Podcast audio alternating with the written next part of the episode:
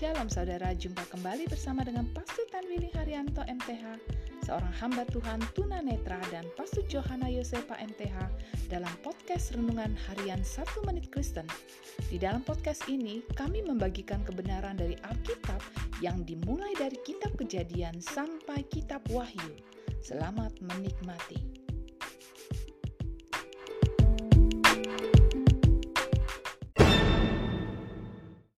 Salam saudara berharga di mata Tuhan, senang dapat jumpa dengan saudara.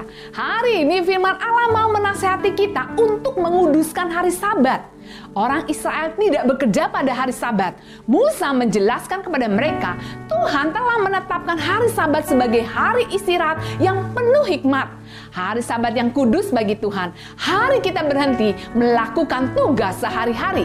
Mengapa Allah memerintahkan mereka untuk menguduskan hari sabat? Allah tahu bahwa kesibukan rutin setiap hari dapat mengganggu orang-orang untuk menyembah Allah. Saudaraku, sangatlah mudah untuk membiarkan pekerjaan, tanggung jawab keluarga kita, dan juga rekreasi yang memadati schedule kita, sehingga membuat kita tidak memiliki waktu untuk bersekutu dengan Allah. Untuk itu, siapkanlah waktu di hari Sabat untuk ibadah dan berjumpa dengan Allah. Allah telah siapkan berkat bagi saudara marilah kita mengkhususkan waktu pada hari Sabat untuk beribadah kepada Allah. Amin.